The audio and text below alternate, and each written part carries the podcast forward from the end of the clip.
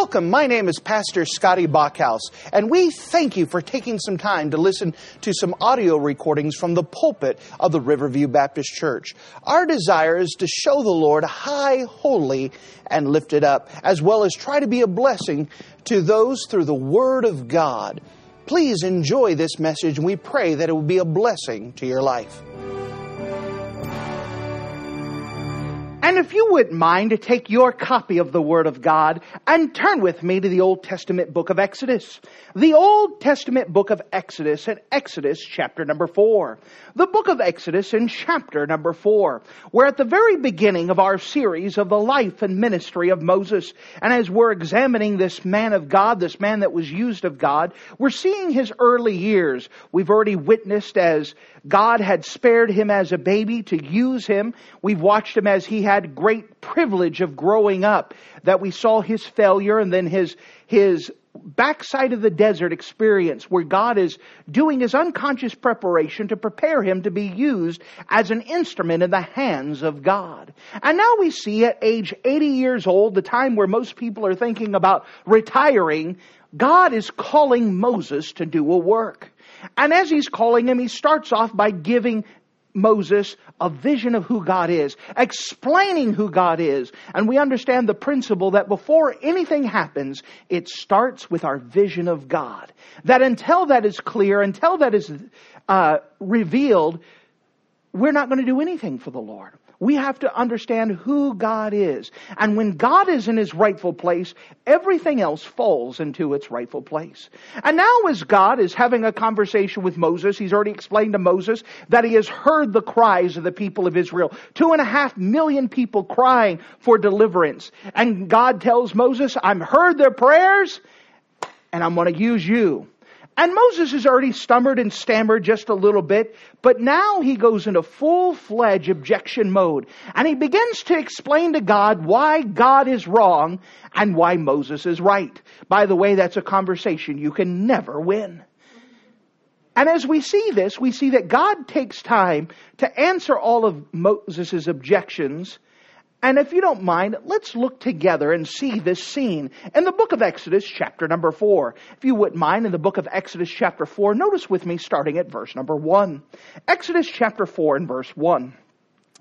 And Moses answered and said, But behold, they will not believe me, nor hearken unto my voice, for they will say, The Lord hath not appeared unto thee. And the Lord said unto him, what is that in thine hand? And he said, A rod. And he said, Cast it on the ground. And he cast it on the ground, and it became a serpent. And Moses fled from before it. And the Lord said unto Moses, Put forth thy hand, and take it by the tail.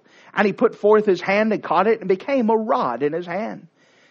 That they may believe that the Lord God of their fathers, the God of Abraham, the God of of Abraham, the God of Isaac, the God of Jacob, hath appeared unto thee.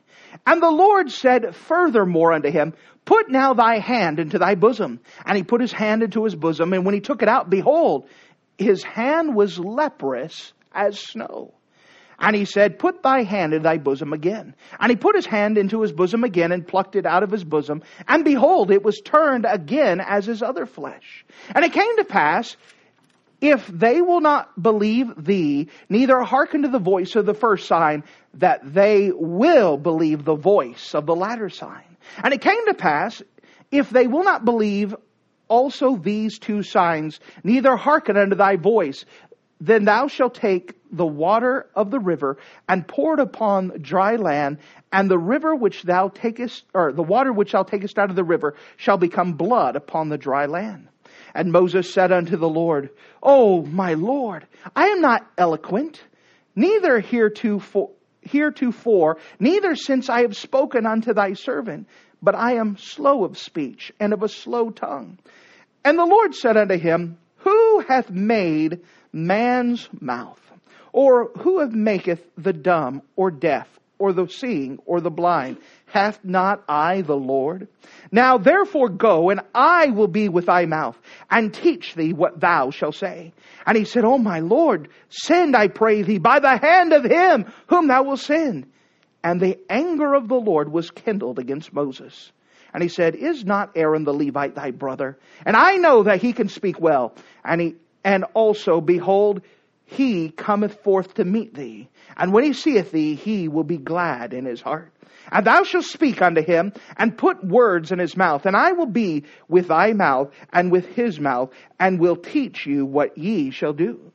And he shall be thy spokesman unto the people, and shall be, even he shall be unto thee instead of a mouth, and thou shalt be to him instead of God. And thou shalt take this rod in thy hand, and wherewith thou shalt do signs. And if you have the habit of marking things in your Bible, mark a phrase that we find in the book of Exodus, chapter number 4. The book of Exodus, chapter number 4, and notice with me in verse 12, where God rebukes Moses and says, I will be with thy mouth. I will be with my with thy mouth. And with the Lord's help, we want to see this. I will be with thy mouth as God is answering, maybe subtitle this, Moses' objections, the objections of Moses. If you don't mind, let's go to the Lord together and let's pray. Dear Heavenly Father, thank you so much again for you being a wonderful God. And as we come up to you, Lord, we recognize our frailness. We recognize our pride. We recognize that you have a desire to use us, but it is us that makes ourselves unusable because we don't place ourselves into your hands. Lord, I'm asking that you would speak to every single one of us tonight and that you would do a great search with your Holy Spirit to clear any objection that we may have for being obedient to your clear commands. Lord, I thank you for who you are. That you are such a great God. You know how to use your instruments. Lord, do something eternal. Without a doubt, most people, if not all people who hear this, need this message, need the reminder that it's not us, it's you. You're just looking for instruments that are surrendered and submitted. Lord, maybe this would stir someone up today. Stir them to surrender and say, God, whatever you want, I'll do.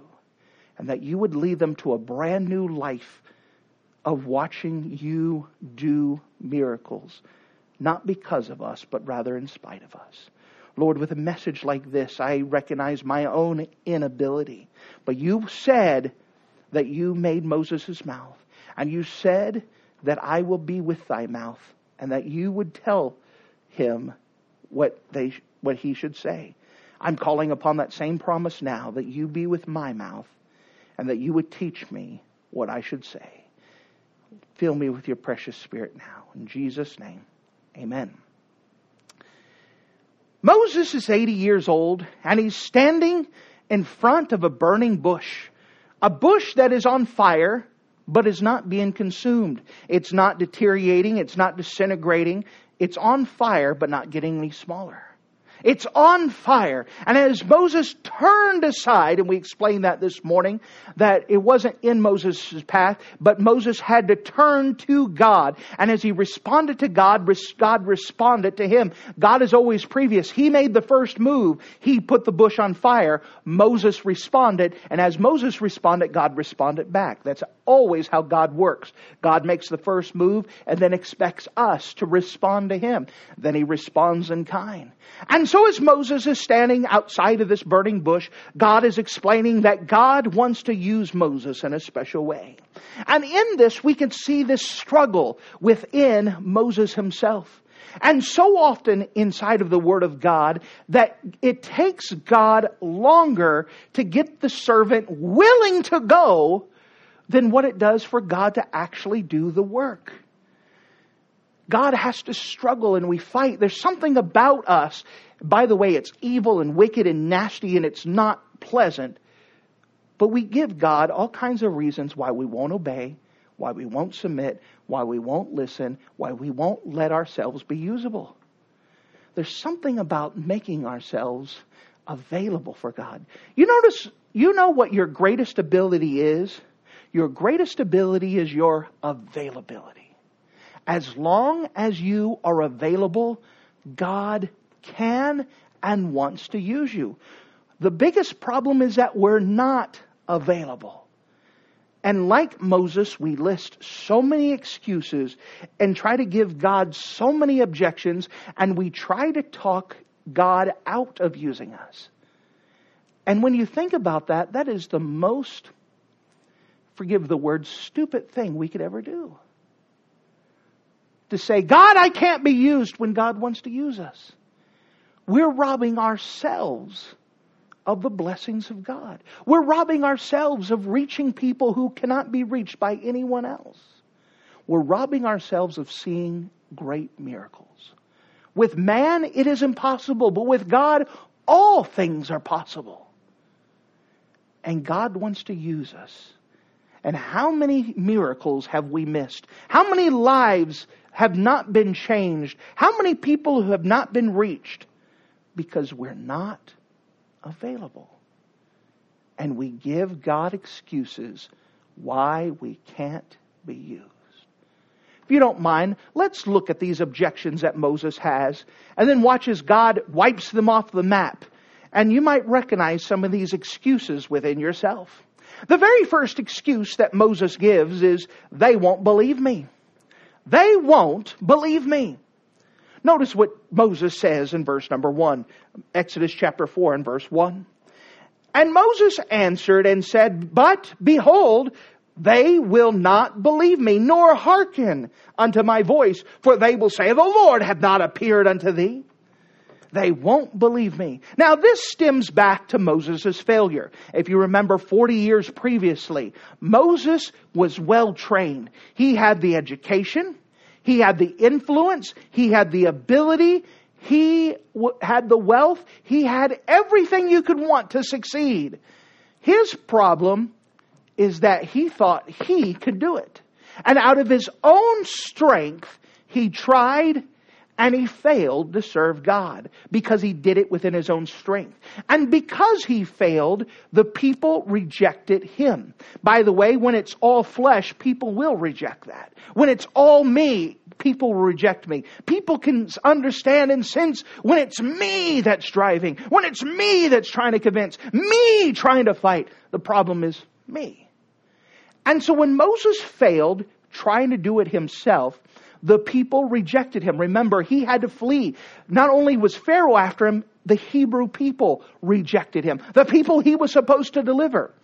And because of that failure, he now has it in his mind that they're always going to respond that way. They're always going to reject me. They're never going to believe me. You know, we may have a similar thing. There's something about the, the uh, Christian life that is a series of developments and you learn. And most of us who have got on fire for the Lord and, and realize that God is real, many times we've tried to speak to people in our own flesh. Many times we've tried to twist people's arm. And then we get frustrated because they don't listen and they reject. And now they don't want to have anything to do with us. And we can mark those failures and live on those failures. And then say, I can't be used. They won't listen. They won't believe me. They won't believe that God sent me. This is Moses' objection. He did it in his own strength. The people rejected him. But notice what God says to him. He says in verse number two, And the Lord said unto him, What is that in thy hand? So Moses is there with his shepherd's crook, and he's been tending the sheep, and you can imagine the sheep in the background bleeding uh, and, and making their noises. Bah. Here's this burning bush. Moses is standing before it, and this burning bush, God is speaking through it, said, Moses, I want you to go to Egypt and go let my people go. But, but I can't. They won't believe me. They won't listen to me. They won't think that you sent me. And so God says, What's that in your hand? And Moses probably looked like a child, teenager. This? Staff, crook? He said, a rod. And he said, cast it on the ground. Okay. So you can imagine this. Now, again, we'll, we'll play this out. The words here uh, go in order, but sometimes it you have to put the imagination with it. Put your place there. Moses, throw it on the ground. Okay. And he throws it in the ground, and an amazing thing happens. Verse number three, and he said, Cast it on the ground, and he cast it on the ground, and it became a serpent. And Moses fled from before it, like any sensible person, right? I mean, there's this staff, maybe it's about four foot long, five foot long, and Moses throws it down, and it turns into a five foot long serpent. Moses said, Forget that, and took off. Ran. Forget that. I'm not touching that thing. Then uh, the Lord said unto Moses, Put forth thy hand and take it by the tail. What? You'd hear Moses. Moses has an objection later on about, you know, I can't speak, but you can imagine this scene. Uh, uh, uh, I have a hard time speaking, but now I think I have a hard time hearing. You want me to do what? Pick it up by the tail. That's not where you pick up a serpent. That is not where you pick it up. Okay? Now, you can already see here's Moses who's not willing to obey God in the first place. And the Bible doesn't say this, and it doesn't give a thing of time, but do you think that it maybe took Moses a little bit to get enough courage to kind of think about starting and getting this and reaching out for it and going, nope, and I mean, imagine you if you were there. If you were told to go pick up a serpent by the tail, uh, some of you might have some objections on that. Some of you might need to have to get some bravery worked up before reaching out and grabbing this thing. It wasn't something where he was doing it willingly. It was something where, okay, God's watching me. I kind of have to do this, but, um, okay. So finally he grabs it and it becomes a rod in his tail. It stiffens up and becomes back a rod. Can you imagine the sigh of relief that Moses had when he picked it up and it wasn't no longer a serpent? Okay, well, that was fun, God. Uh, what does this have to do with me not going? Verse number five. And God continues to speak to him, and they may believe that the Lord God of their fathers, the God of Abraham, the God of Isaac, and the God of Jacob, hath appeared unto he, thee. So God says, hey, if you do this in front of them, they will be pretty amazed and they go, okay, that was God. But just in case they don't believe you on that, he says, verse 6, and the Lord said furthermore unto him, Put thy hand into thy bosom. So he's wearing a, a cloak over him. And God says, Take your hand and put it inside of your jacket, put it inside of your cloak. Then when you take it out, and he put his hand into his bosom, and when he took it out, his hand was leprous as snow. Now, leprosy is one of the dreaded diseases of the ancient world. It was a disease that would affect your body, and not like um, um, the cartoons and say things say where your hands start falling off. But what it does is it does cause your skin to rot. Bacteria begin to eat away at your hand, and it begins to build up little uh, bubbles. Your hand becomes discolored. Uh, what happens is that pustular uh, boils begin to pop, and then the pus runs out, and that gets infected. And it, what happens is it becomes a disease carrier. So many things start to mix in with that one disease. And when he takes it out, his hand is discolored. It's full of leprosy. And to uh, the ancient world, this was a killer. This was something to be avoided. And he just put his hand out and all of a sudden it's leprous. Can you imagine? God didn't say anything else. He said, put your hand in your, in the bosom. Take it out and it's leprous. You could almost imagine saying, God, what are you doing? Uh, this is not what I signed up for. You're trying to convince what's going on here. I mean, imagine the shock to feel your a hand diseased. One minute it's healthy, now it's diseased. He's looking at it and he can't get away from it. What do I do with this? Then notice what Moses said, or God tells Moses, verse 7. And he said, Put thy hand back in thy bosom again. All right. And he put his hand into his bosom again and plucked it out of his bosom. And behold, it was turned again as his other flesh. Imagine that was a relief. And God said, if they don't believe the rod turning into a serpent, they will believe this leprosy. That God is a God who could heal it. Back then, leprosy was considered an uncurable disease. And for God to give it instantly and take it away instantly was showing God's power. Notice again, He says, just in case they don't believe those first two, verse number eight, and it shall come to pass if they will not believe thee, neither hearken to the voice of the first sign, and that they will believe the voice of the latter sign. And if it came to pass, if they will not believe also those these two signs, neither hearken to thy voice, that thou shalt take the water of the river, and pour it upon dry land, and the water which thou takest out of the river shall become blood upon the dry land. Now, Moses didn't practice this one, but God says, all right, there's a third option, that if they don't believe those two, if they happen to be that hard into it, that you go ahead and go to the Nile River, pull it out, pour it out, and it will become blood instantly. You could do that one later.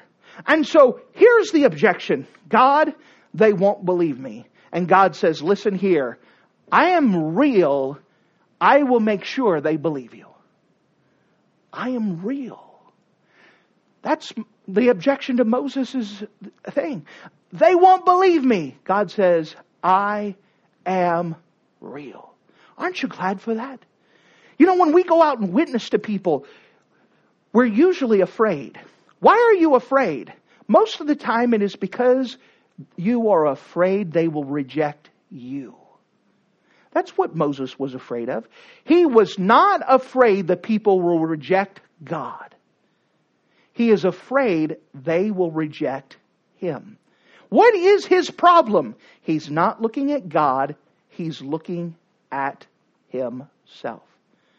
You know, we talk about pride, and most of the time when we see pride, we see pride as someone who is haughty. Someone who says, look at how amazing I am! Everyone look! Someone touch me quickly!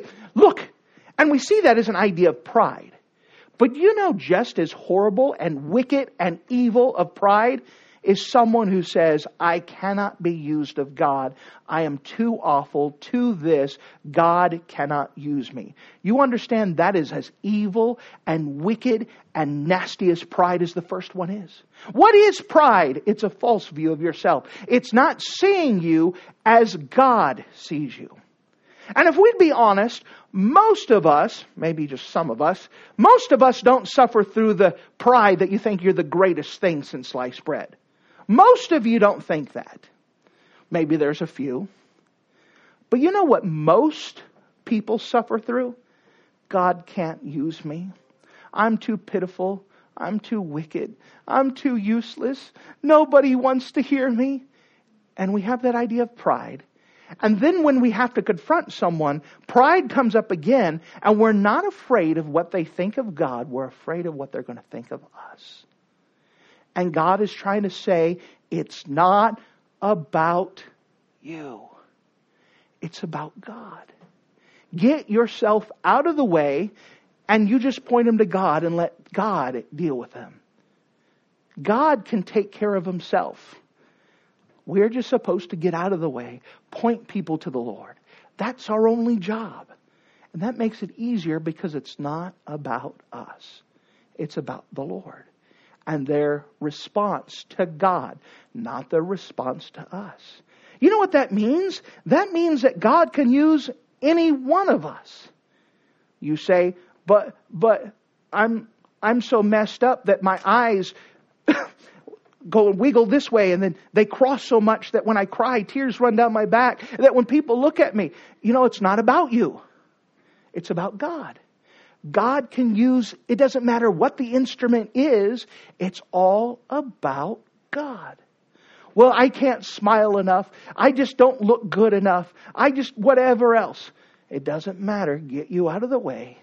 It's all about God. Notice as we go to the second objection. The first objection is, is that, Lord, they won't believe me. They won't believe me. God says, listen, I'll take care of that. I am real. I can show them that I am real. Get you out of the way. The second objection that Moses has is not only they won't believe me, but I can't speak. I can't speak. Notice as Moses gives this objection in verse number 10. And Moses said unto the Lord, Oh my Lord, I am not eloquent. Now, just because he uses that word, that kind of disproves that. I am not eloquent, neither heretofore, nor since thou hast spoken unto thy servant, but I am slow of speech and slow of tongue. Now, Moses says, I can't do what God told me to do because I can't speak. You need someone who can speak. I can't speak. Now, this is a poor excuse, and it only works with the idea of that if God can't see all of Moses' past. If you look at Moses for the last 40 years, that he was a shepherd in the backside of the desert, uncivilized, untrained, well, sure, he might maybe have that excuse.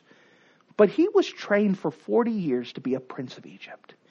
He went to the best schools. Let me remind you that at this place in the ancient world, most people could not read or write. And here's Moses who can do both. And it's going to be proven because who was the human penman of the first five books of the Bible? Moses. God had specifically trained Moses to be the penman and to prepare him to do all of this stuff by the 40 years of training beforehand. Moses didn't realize what was going on. Who was it that God set this up? Who was it that God had prepared and put specifically in the best schools of the world at the time? Moses. God prepared Moses. And so Moses is speaking to God as if God couldn't see all of his past. But God, I'm just a poor shepherd. I'm just out here out in country and I can't speak to folks. God's, you can just imagine God. Aren't you glad that God is patient? Now, God's patience is coming to an end. But God's, you can almost see God saying, listen, I'm the one who trained you. I prepared you. I know what you can do. In fact, notice what God does tell him in verse 11. And the Lord said to him, Who made man's mouth? Or maketh the dumb, or deaf, or the seeing, or the blind? Hath not I the Lord? We have to be reminded who's the God who made us, anyways? Do you know that God knows all of your skills, all of your assets, all of your abilities, and may I also say, He knows all of your potential? Someone says, God going to ask me to do something I can't do? No, He's not going to ask you something you can't do, but He may ask you to do something you don't know that you can do. God knows everything about you. He knows what issues you have. He knows what abilities you have. And may I remind you once again that the greatest ability you have is your availability. God says, I made you. I know what I'm asking of you. I know everything about you. I know more about you than you know about you. I know what I designed you for. I made you for this. I made you to go speak to Pharaoh. That was what you were purposed to do. Don't tell me that you can't speak. I know what I created you. You know how ridiculous it is to talk to the guy who uh, invented the MRI machine. We know what an MRI machine is. It's a it is a electromagnetic um, imaging um, machine that's allowed to see the inside of your body, and it can do cross sections. and can see all kinds of things inside of you. If you go to the creator of the MRI machine and say, "Why are you using that?" Don't you understand this machine is made to make art? Why are you putting human bodies in it? How can you convince the guy who created the MIR machine that this is made for an art project instead of medical use? Doesn't the guy who made it know what it was created for? Absolutely. God says, I made you. I know what you can do. Don't tell me you can't do something when I say you can.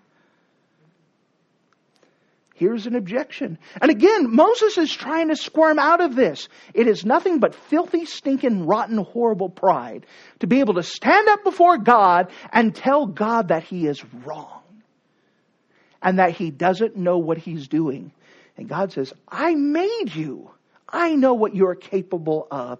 Just make yourself available. Notice what he says. Now therefore go and I will be with thy mouth. He says just stop making excuses and do what I told you to do.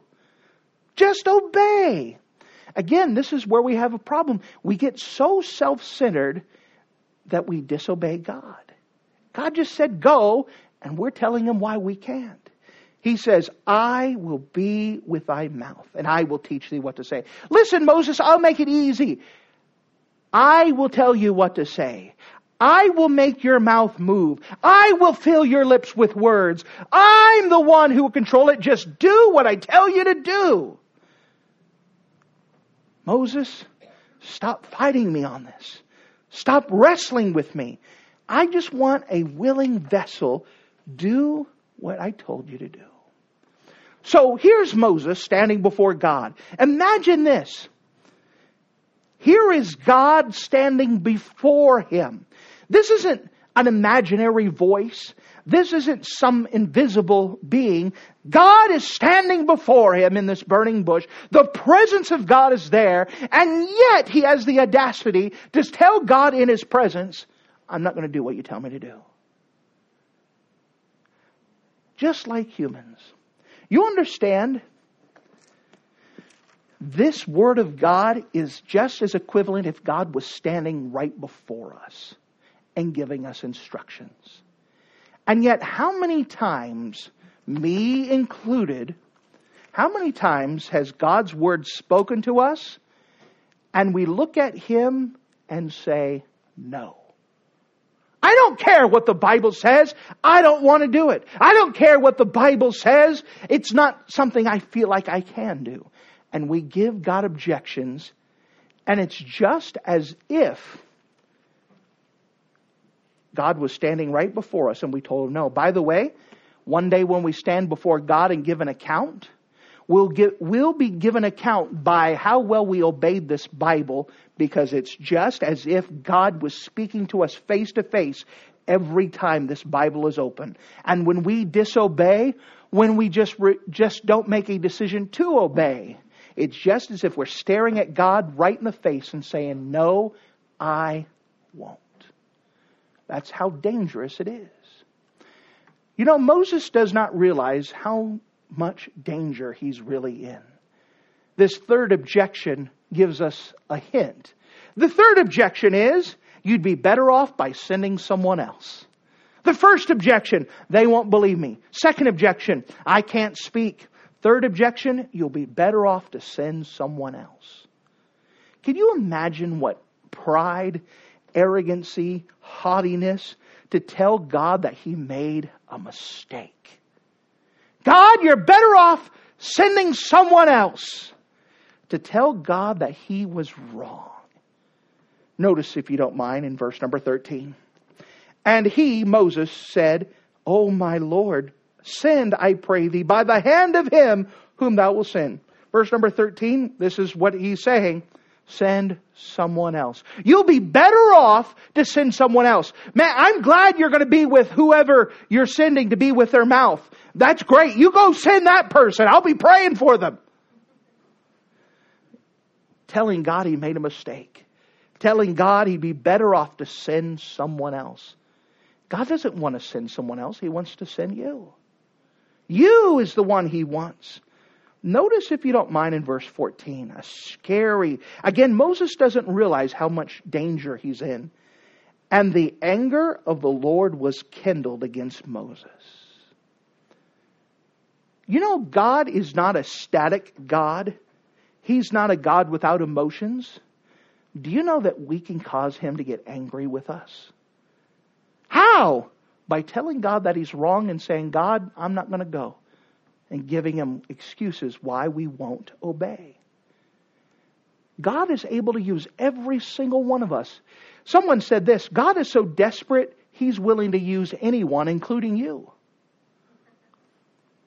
Your greatest ability is your availability. Just go. Do what you're told. God will use you, but when we tell him, God, you can't use me, God, I don't want to go. God, send someone else. You know that aggravates God. God has emotions. He's getting aggravated. He's getting angry. And he's not happy. I made you. Why are you fighting me on this?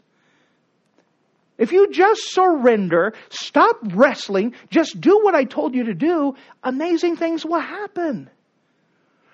How many blessings have we missed out on because we refuse to obey?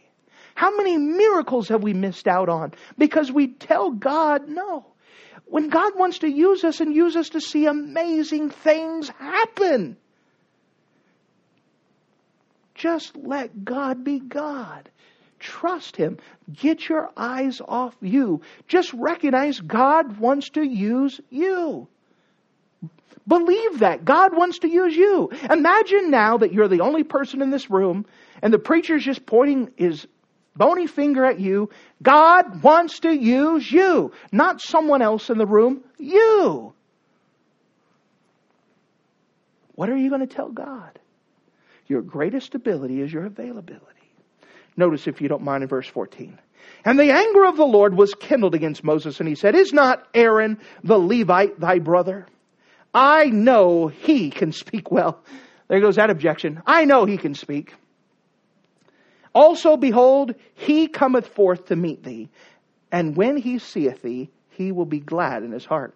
Now, what Moses does not know is that the same time as that he's speaking to uh, Moses, uh, God is speaking to Moses, God is also sending Aaron, and Aaron is making the trek from Egypt to where Moses is at. God's already sending him. And he says, I know he could speak well, just go with him. What's really hilarious about this is that when Moses and Aaron stand before Pharaoh, it's Moses that does all the talking. And Aaron's just standing right beside him. He just needed that Dumbo's feather just to keep going on. But you know, it would have been a lot better if he stopped fighting God and allowed that God had everything well in hand, that God knew what he was doing, and just surrender to something he was going to surrender to anyways. Just bypass the hardship, bypass the aggravation, bypass the frustration. Why, God, why?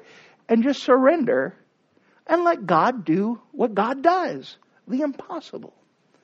Verse number 15. And thou shalt speak unto him and put words in his mouth, and I will be with thy mouth and with his mouth and will teach you what to say. Moses, just do what I told you to do. Fine, just take your brother, go out, I'll work with both of you, just go. Verse 16, and he, Aaron, shall be thy spokesman unto the people, and he shall be, even he shall be unto thee instead of a mouth, and thou shalt be unto him instead of a God.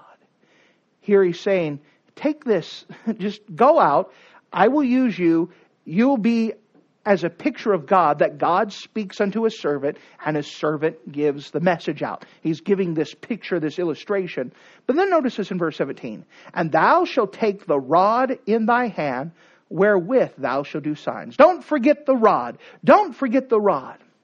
And this is where we want to get it. God is putting an emphasis on the rod. Moses has a rod in his hand. Was there anything magical about that rod? Did some wizard come and enchant it? Did he find it in some lost tomb? No, it's just a shepherd's crook. What made this rod so important? What's that in thy hand? All it is is an instrument in the hands of someone who knows what they're doing. Do you know what Moses was meant to be? An instrument in the hands of someone who knew what they were doing. When we finally surrender the idea that it's not us, it's God. We're just the instrument that God wants to use. You know, sometimes people say, why can't God write the gospel in the clouds? He could. Why doesn't God just have the rocks sing it out? He could. But you know what God wants to use? Human instrumentality. He wants to use human instruments. And the only thing that makes that rod powerful is in whose hands it's in. What makes the instrument of God so powerful? God's hands that are using it. Not the instrument, it is the hands, the power behind it. When you realize you're just nothing but an instrument and God does all the work, that lifts off the pressure. I could just let God do what He wants to do. My only job is to be available. If you don't mind, may I take you to a different passage? Look with me in the book of Isaiah. And I want to be a help to you. The book of Isaiah. What's that in your hand? Moses said, or God said to Moses. A rod, an instrument in the hands of a mighty God. Notice, if you don't mind, in Isaiah chapter 49. Isaiah in 49. This has been a passage that's been such a help to me over the years. Your greatest ability is your availability. I want you to see what God is trying to do with the instruments in his hand. Notice with me in Isaiah 49. Isaiah 49. Listen, O isles, unto me, and hearken, ye people from afar. The Lord hath called me from the womb. From the bowels of my mother hath he made mention of my name. And verse number one of chapter 49, God had a plan for you. He knew everything about you before you were born. By the way, he said the same thing to Jeremiah in Jeremiah chapter 1. Before you were born, I knew everything about you. Before you were born, I had a purpose for you. Verse number two, and he, that's God, made my mouth like a sharp sword. God told Moses, I will be with your mouth. He says, He had made my mouth like a sharp sword. In the shadow of his hand hath he hid me and made me a polished shaft. In his quiver he hid me. He says, in the shadow of shadow of his hand. God makes you in secret and he's working on you. But notice this phrase, a polished shaft. What is a polished shaft? Well, amazingly enough, there was a missionary who told this story out of Africa. In Africa, they have one of the crookedest sticks in all the world. There's, it's not a single straight thing, but they have to use it to make their arrows. So what they do, the tribesmen do, is they take the sticks from the crookedest tree in the world, and what they do is they take a knife and they begin to cut off the knobs and cut off the corners of it, and they begin to cut on it. Then what they do is they take that stick and they put it into a fire, and they begin to let it burn. And right when it starts to catch on, fire, they take it out and they take a white, uh, wet rag and they begin to rub on it. And an amazing thing happens that stick begins to straighten up. So they take a knife and begin to cut some more knobs and some more of the things off. And then they put it in the fire. And right when it's about ready to catch on fire, they take it out, take a wet rag, and they rub on it. And it begins to straighten up. And they have this process here until it is finally a straight shaft and they put the fletching on and make it an arrow. And they put it in their quiver. But every once in a while, the missionary would explain that the tribesmen will take a stick and they would again cut the knobs off of it and then they would put it in the fire, and right when it was about ready to be consumed, they would take it out. Then they would take a wet rag and they begin to rub on it. But as they rubbed on it, they began to chant over it. Ooh, ooh, ooh, ah, ah, ah. Ooh, ooh, ooh, ah, ah, ah. And they would do this whole process until this stick is straightened up. But then when they were done and they would put the fletching, they would put this arrow in a special compartment in the quiver.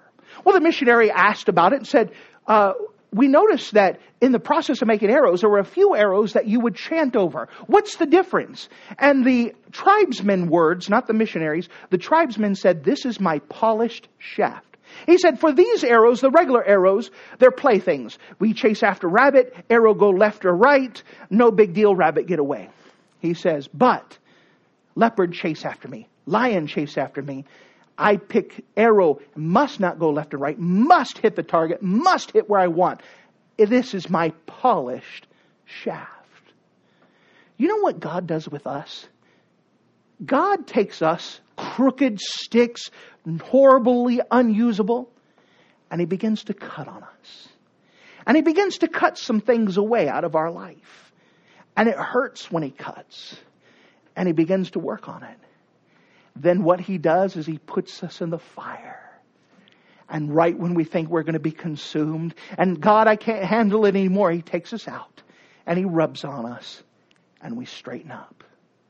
And he cuts some more stuff off of us, takes some things out of our life, get some crooked things, some lumps out of the way. Then he puts us back in the fire. And right when we think we're going to be consumed and we can't handle anymore, he pulls us back out and he rubs on us and we straighten up. Now, here he's, the prophet is saying, He made me a polished shaft. He made my mouth like a sharp sword. He says, I'm an instrument, a weapon in the hand of God. That's what I want. And God makes me in secret. And he says, The thing I want is I want the polished shaft. I don't want to be a plaything. I don't want to be an arrow that just can be wasted and if it doesn't hit, no big deal. I want to be used in the life and death matters. I want to be used when it counts. I want to be used and be depended upon when it matters the most. I want God to be able to trust me as an instrument. How does this happen? Well, as long as you are surrendered in God's hands and allow Him to do the cutting and allow Him to put you in the fire, He will make you a polished shaft. But whenever you start fighting against Him and resisting and telling Him no, God will try to work with you, but there will be a time where God says, fine, if you don't want to be used, and break it and say, fine, I'll use something else that's usable, that's surrendered, that will allow me to be used. You understand, dear friend? God wants to use us as an instrument, and our greatest ability is our availability. Why is it that God can use some instruments in an amazing way? It's not because of the instrument, it is because the instrument has allowed themselves to be surrendered to God and allowed God to do His work to make them a polished shaft. We don't make ourselves a polished shaft, God makes us a polished shaft. And it's always in secret. It's always in a time where people can't see what's happening to you. They don't see how God is working. They don't see God working on the knobs. Sometimes people will look at a preacher and say, he must have grew up in a Christian home. He must have always. No. You know what God did? Is he had to cut some things off and it hurt. And put me in the fire. And right when I said, I can't take anymore, Lord, please, I need help. He pulls me out and rubs on me strains it up.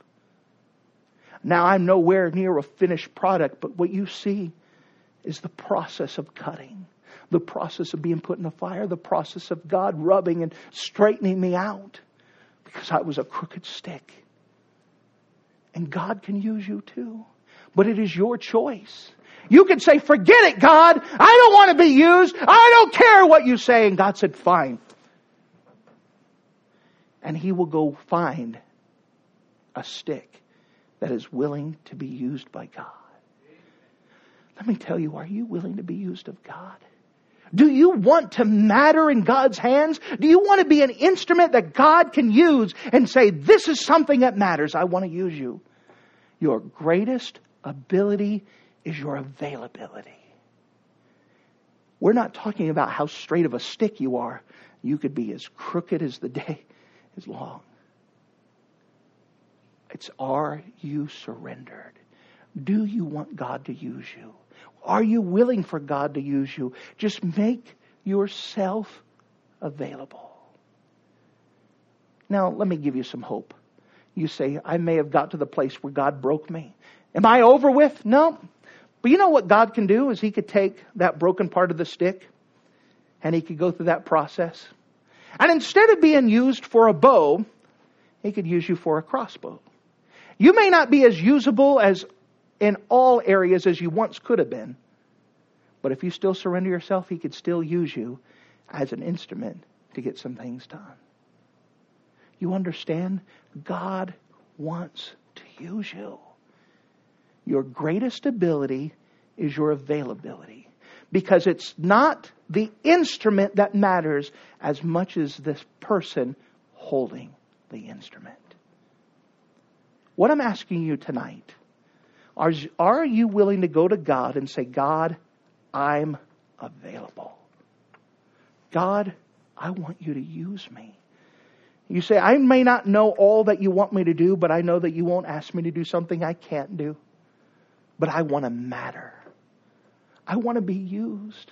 Is there something inside of you that says, God, use me? Let me tell you that God wants to use every single one of you, but He won't make you. You could make the objections. You could tell God and try to talk God out of it. God said, fine. But as long as you're surrendered, God wants to use you. And He will make you a polished shaft, an instrument used in the hands of God. What is that in thy hand? An instrument in the hands of God. Thank you for listening to this audio message. This is Pastor Scotty Bachhaus, and I encourage you to take this information that you just received and make a specific decision to follow after the Lord. If you don't know Jesus Christ as your Savior, let me beg you to take the time to receive Jesus Christ for the forgiveness of your sins. If you are saved, I encourage you to make a decision in your life to help you get closer with the Lord. If there's anything specific we can do to be a blessing or to pray for you, we encourage you. Look us up on the internet at riverviewbc.com. Once again, that's riverviewbc.com. Or if you would prefer to call us, you can give us a call at area code 920 530 6308. Once again, that number is 920 530 6308. If there's anything we can do to be a blessing or an encouragement to you, please let us know. We would love to make ourselves available. Thank you.